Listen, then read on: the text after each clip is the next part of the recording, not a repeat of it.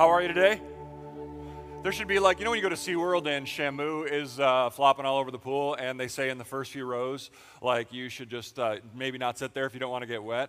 Whenever I preach from the floor, I'm always like, I wish those people in the first few rows would have known, because sometimes I spit when I preach. So I just want to say, in advance, I'm sorry, and just consider that the love of Jesus, all right? Um, and thanks for sitting up front. As you can see, the first row is always open in church. So, have you ever had to like retake something or relearn something? This week, um, we were talking as a staff. It was uh, just uh, Tyler and Andrew and I. We were sitting around, we were having lunch, and we were just kind of talking about our past. And for whatever reason, we started talking about our driver's test. And so, uh, Andrew shared with us that he passed his written exam on the first try. Way to go, Pastor Andrew. But on his first uh, time with his driver's test, uh, he failed within the first 10 seconds because he went through a stop sign. And then he proceeded to say, That's how my mom taught me to drive. Sorry, Mrs. Van Cott. Like, he threw you right under the bus. That was the story. That's how my mom taught me to drive, just to go right through the stop signs.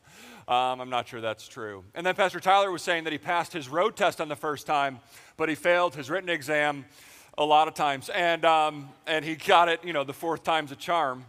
And so we were just kind of talking about having to retake things. And then for me, um, I passed my written exam the first time and my driver's test, and that's why I'm the lead pastor here. And so, and so, and I have no pride about that.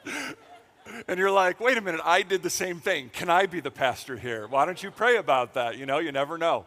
Um, so, anyway, uh, sometimes we just have to relearn things. And so we've been in Ephesians for um, six months. Some of you are like, yeah, we know, we get it. You've been taking your sweet time through Ephesians. And if you go back and listen to the podcast from the first week of Ephesians, I say we're going to take as long as we needed. Turns out we needed six months to get through Ephesians. And so today is going to be a recap of the book of Ephesians, okay? So I'm going to recap pretty much the whole book.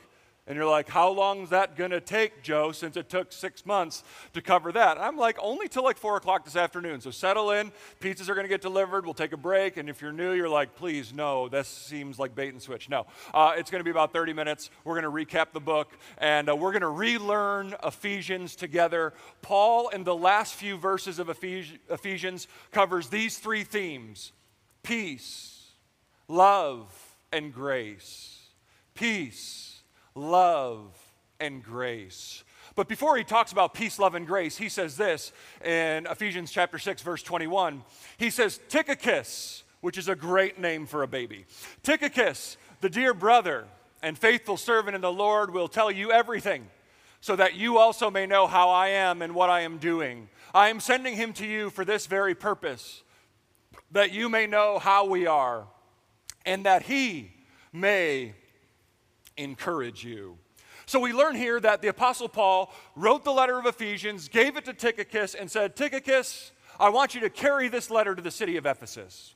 And you read past a passage like this, and you're like, yeah, what are we going to learn from there? And I just want to point out to us before we move on, there's something very beautiful in these verses, and it's just this.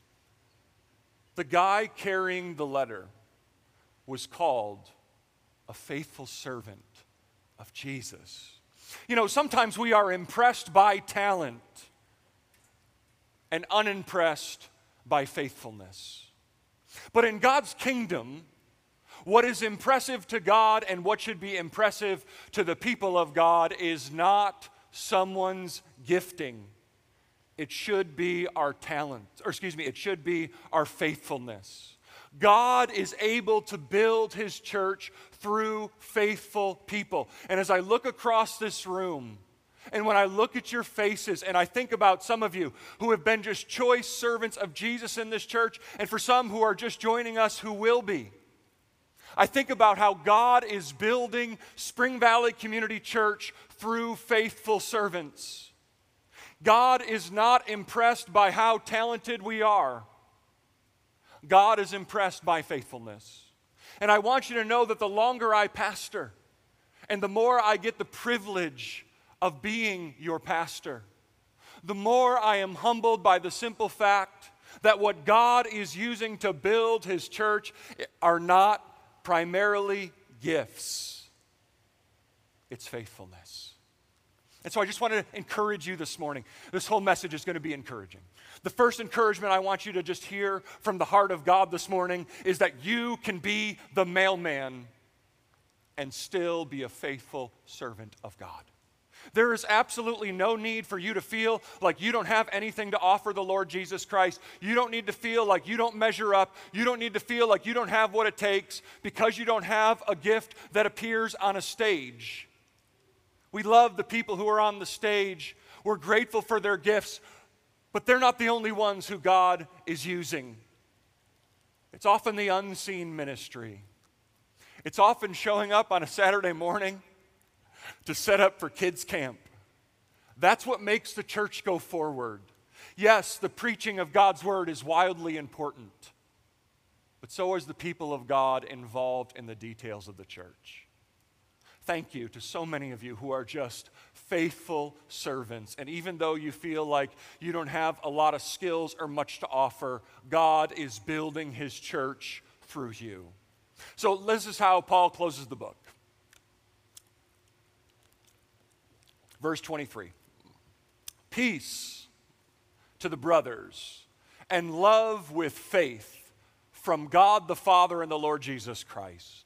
Grace to all who love our Lord Jesus Christ with an undying love. So notice here that the peace that Paul wants us to experience and the love that is always accompanied by faith, and that word faith is probably more likely faithfulness. Who does it come from? Does the peace come from you? Does the love come from you? Does the faithfulness come from you? No. These are gifts of God in your life. The grace is from Jesus for those who love him. So, we're going to talk about these three themes and look back at the book of Ephesians. Here's the first thing we learn about peace in Ephesians peace with God leads to peace with his people. Peace with God leads to peace with his people. Paul is talking to the Ephesians who are predominantly Gentile, and he is reminding them that at one time they were excluded from the people of God, the Israelites. And here's what he says in Ephesians 2, starting in verse 13. But now in Christ Jesus, you who once were far away have been brought near through the blood of Christ. For he himself is our peace who has made the two, who are the two? Jews and Gentiles, one, and has destroyed the barrier, the dividing wall of hostility, by abolishing in his flesh the law with its commandments and regulations. His purpose was to create in himself one new man out of the two thus making peace. And in this one body, to reconcile both of them to God through the cross, by which he put to death their hostility. He came and preached peace to you who were far away, and peace to those who are near. Talking there about Israel. For through him we both, Jews, Gentiles, Pennsylvanians, Africans, both have access to the Father by one Spirit. The peace we have with God is because Jesus Christ died for us. We were once far away, but through the blood of Jesus, we have brought, been brought into the family of God. And you know what God's family is defined by? Peaceful relationship with Him. Peace with God is possible in your life today only through faith in Jesus Christ. And when you have peace with God, do you know what always follows? peace with his people, peace with one another. The death of Jesus Christ has put to death our hostility with God and our hostility with one another in the church of Christ. Do you know that the church of Jesus Christ, it is the platform for the watching world to see what unity looks like? See, in Himself, God has created a new race defined by Christ. And it is a race of men and women who are from all different backgrounds and nationalities and skin colors. And we gather in the church of Jesus Christ and we love one another through our differences. Do you know that in the church, the world can see that peace is possible? But here's the thing if we have peace with God, it's because the Holy Spirit has given it to us. And we have to preserve the peace in the church. See, the Holy Spirit gives the peace, and our job is to maintain the peace. This is what Paul says in Ephesians 4. As a prisoner of the Lord, then, I urge you to live a life worthy of the calling you have received. Be completely humble and gentle. How are we doing with that? How are we doing with that one? Be completely humble and gentle. Be patient, bearing with one another. And remember that message, I'm sure you do. We said, put up with one another. You're like, what? I usually just run away from hard people. Put up with one another in love. Make every effort to keep the unity of the Spirit through the bond of peace. So, catch what Paul wants us to learn about peace through Ephesians. We have peace with God through Jesus Christ. We have peace with one another through the death of Jesus Christ, and we have become one in Him. Therefore, because we have peace with God and because we are called to have peace with one another, we need to relate to one another in such a way that we promote peace in our relationships through what? Humility, gentleness, and putting up with each other. You're looking for a perfect church? You're running away from your church that you didn't like because the people were there? Welcome to Spring Valley Community Church. The people are here too.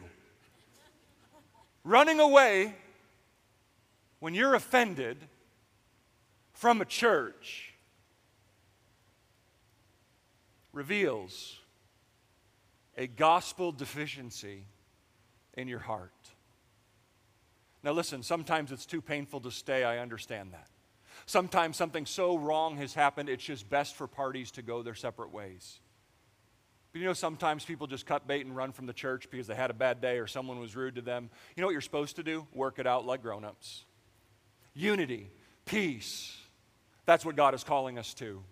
Here's the second thing we need to do love from God leads to love for his people. Love from God leads to love for his people. So here's how Paul started Ephesians. Ephesians 1, verses 3 through 5. Praise be to the God and Father of our Lord Jesus Christ, who has blessed us in the heavenly realms with every spiritual blessing in Christ. Not with $54 million jets, but with every spiritual blessing in Christ in the heavenly realms. Your plane can't get you there. And then listen to what he said. For he chose us in him before the creation of the world. Okay, think about this. For he chose us in him before the world was created. God loved you before the world was created. And he chose you for what? To be holy and blameless in his sight. In love, he predestined you. Oh, does that mean we're Calvinists? No, it just means we're trying to wrestle with these words. What does it mean that God predestined us? Does it mean we don't have free will? Not entirely, but there's something here where you just have to wrestle with that God loved you before you loved Him. And we don't have to get all weird theologically about that. It's just true. He put His hand on your life before you even wanted Him. In love, He predestined us to what? To be adopted as His sons firstborn sons can apply to both men and women through Jesus Christ. In what? Accordance with his pleasure and will. What is Paul saying? That before the world began, God set his affections on you, and it was his good pleasure. It brought him joy. What brings you joy? What brings you pleasure? A great meal, delighting in your children, a beautiful sunset, a much needed vacation.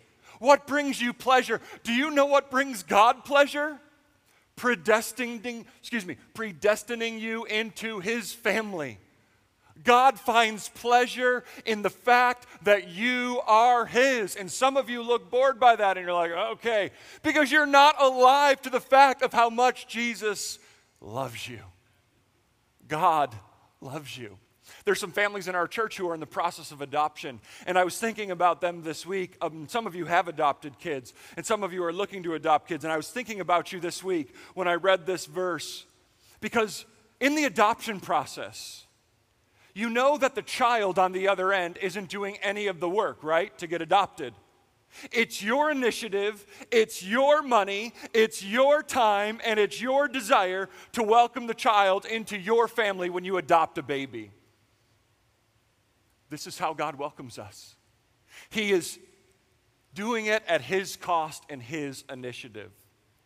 The Christian experience starts with God choosing to love you, and we only love Him back because He loved us first. And the love of God is so important to Paul, he prays this in Ephesians 3.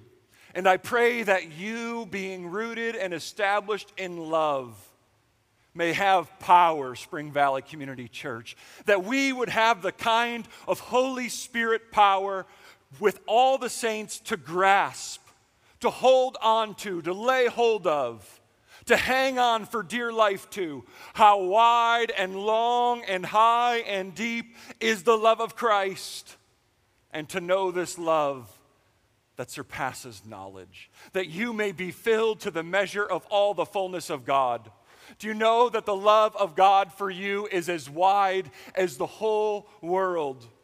God loves people from every tribe, tongue, and nation. He loves people at the U.S. border, and He loves people in Uzbekistan. He loves people in Canada, and He loves people in Royersford. He loves people in Australia, and He loves people in North Korea. His love is wide, but it is also a long kind of love because this is a love that has been lasting before the world began. His love is so long that it preceded your birth and will go on to eternity future. And His love is high for you because you have been raised up. Once you were dead in your sin, now you have been raised up with Christ in the heavenly realms, and He loves you, and He has chosen you f- for all eternity to shower you with the riches of His grace. And God's love is deep because it goes deeper than our deepest sin,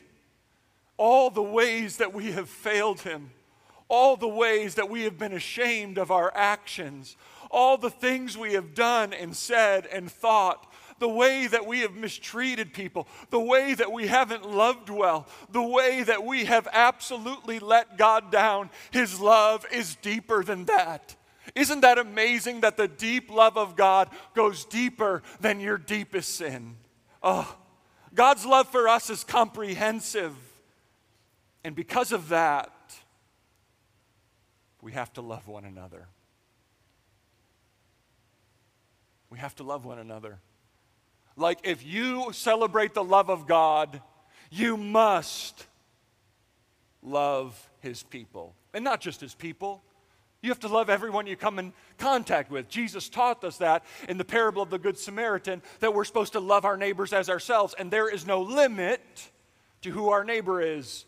But in Ephesians, Paul is saying in a unique way in the church, you need to love one another. Here's what he says Be kind and compassionate to one another, forgiving each other Paul is assuming that in the church, we're going to have to learn to forgive each other in this room. Be kind and compassionate to one another, forgiving each other, just as in Christ God forgave you. That's always the motivation to forgive.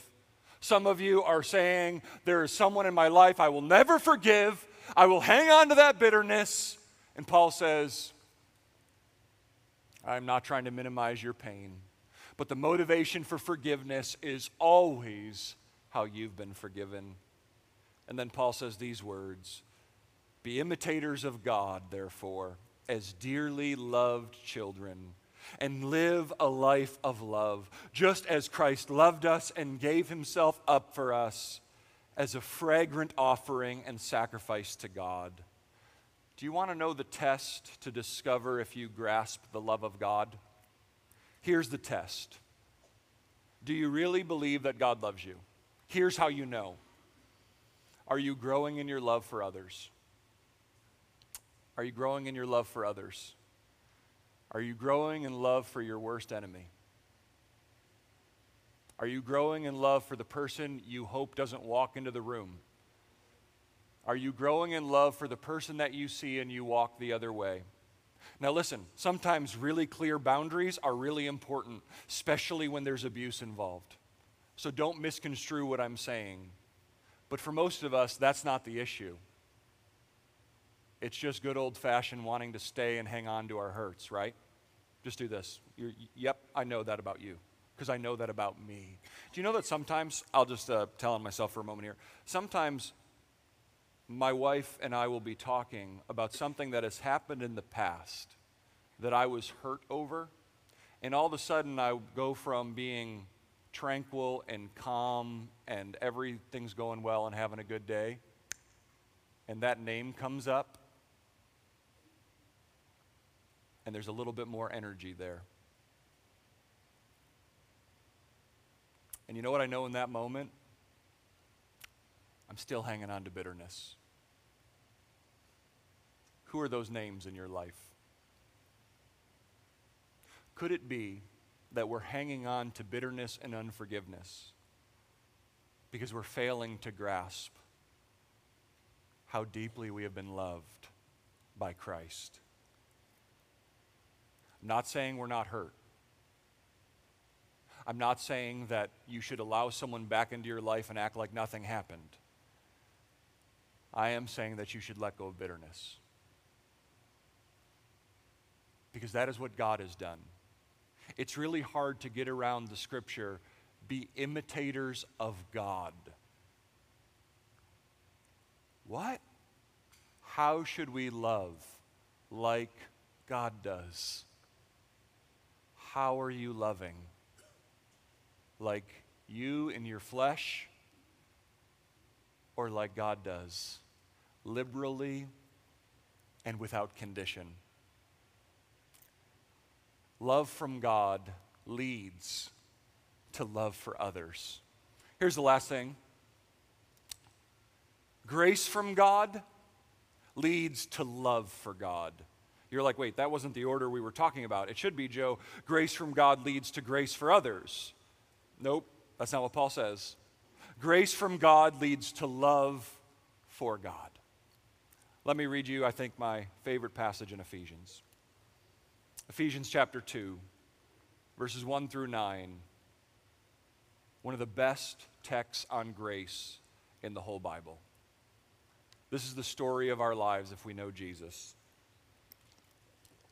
As for you, you were dead in your transgressions and sins. Keep in mind, Paul is talking to the church. As for you, he's talking to people who have found Jesus. As for you, you were dead in your transgressions and sins, in which you used to live when you followed the ways of this world and of the ruler of the kingdom of the air, the Spirit who is now at work in those who are disobedient. All of us also lived among them at one time, gratifying the cravings of our sinful nature and following its desires and thoughts. Like the rest, we were by nature objects of wrath. But because of his great love for us, God, who is rich in mercy, made us alive with Christ, even when we were dead in transgressions. It is by grace you have been saved. And God raised us up with Christ, and He seated us with Him in the heavenly realms in Christ Jesus, in order that in the coming ages He might show the incomparable riches of His grace expressed in His kindness to us in Christ Jesus. For it is by grace you have been saved through faith, and this is not from yourselves, it's a gift from God, not by works. There is no boasting. The story of every human being is that they are spiritually dead. Every human being, black, white, Asian, Hispanic, rich, poor, tall, short, and everyone in between, the young and the old. We are spiritually dead, destined for eternity apart from God under the weight of God's wrath until the grace of God breaks into our lives. It is God's grace that has saved you. You have not worked for anything. You have not earned anything from God. You have simply been showered with His grace. And the kindness of His grace is most clearly seen in the work of Jesus Christ on the cross for you. Your story is a story of grace. So last night, it was about 9:30. I was praying and I was getting ready for our time together, and I was reading out of John 11. And many of us may know the story of John 11. It's the story of Lazarus. Raz, Lazarus, I know how to say that. And Lazarus died. Lazarus died. He was one of Jesus' best friends. And Jesus had heard that he had died, but he waited two days before he went to see his dead friend. And Jesus says something crazy like, Oh, Lazarus, he's not dead, he's just sleeping. I'm going to go and wake him up. But first, I'm going to hang out where I am for two days. And so Jesus finally makes the trip to Bethany. And he walks into the town of Bethany and he's greeted by Martha, Lazarus' sister. And Martha says what we all would have said Jesus, if you would have been here, my brother would not be dead. Mary, Martha's sister, ends up saying the same thing to him. Jesus stands at the tomb of Lazarus and he begins to weep. He begins to weep as he sees the weight of human grief. Jesus weeps because he knows what it's like to lose a friend.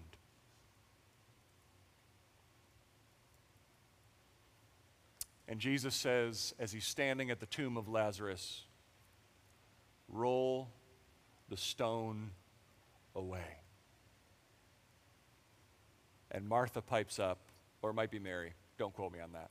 One of the sisters pipes up Jesus, he's been in the tomb for four days. There's going to be a great odor. Jesus, don't open up that rock. It's going to stink up in here. Doesn't matter.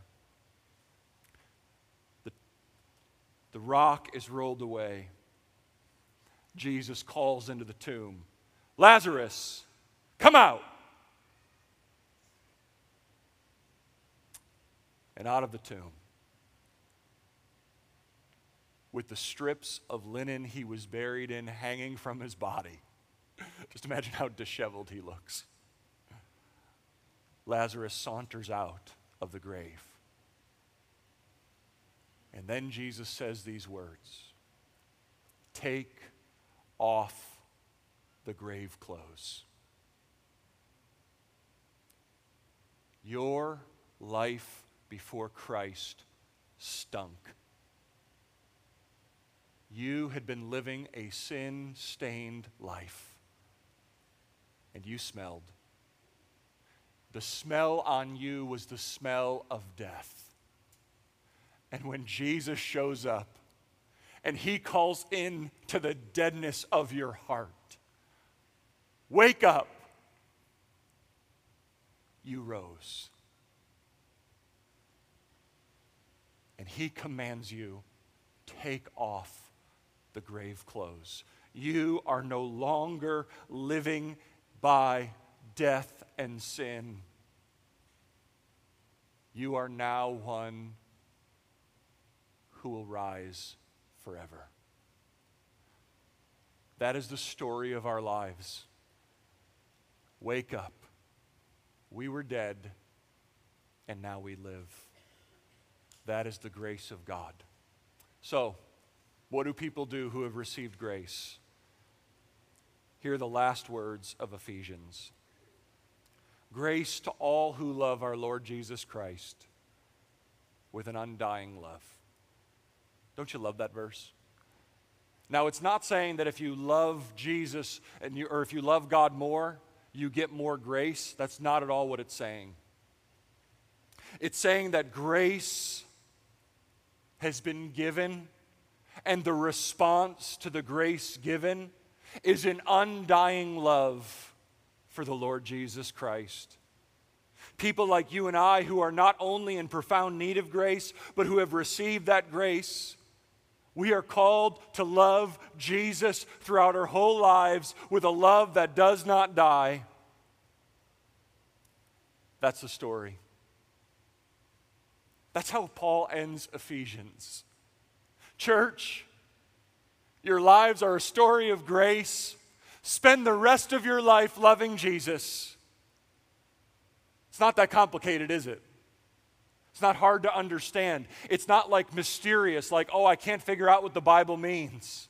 Your story is a story of grace. Let's spend the rest of it loving Jesus Christ. That's God's calling on our lives today. So, here are three questions that I believe really help us to know and understand if we've internalized Ephesians or we just heard the messages. And of course, I'm not saying, are you doing these things perfectly? But here are three questions that I think every person in this room needs to answer as we've been going through Ephesians. And even if even if this is your first Sunday and you're like, I wasn't here, am I off the hook? Nope, because you just heard about Ephesians. You're welcome. Here is the three questions to know if you're just listening to God's word and then heading to lunch, or if God's word is becoming a part of your life. Question number one Are you a person of peace? Are you a person of peace? Just think about that. Think about how you talk about people when they're not around. Think about the words that come out of your mouth. Think about if you try to stir up trouble. Think about if when you hear something bad about someone, you don't rejoice in it, but you just kind of keep it to yourself. And if it's something that's offensive, you go and talk to that person directly. People of peace are not people who think that there'll never be relational fractures. People of peace are those who are working for restoration and reconciliation in their relationships because this is what God has done with us.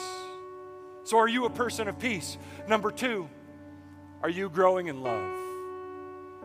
Are you growing in love? Do you love other people? And do you love Jesus more today than you did in January? And number three, do you love Jesus more each day? Do you love Jesus more each day? Is your love for Jesus undying? Or is it fickle based on the season of your life? Do you love Jesus with an undying love?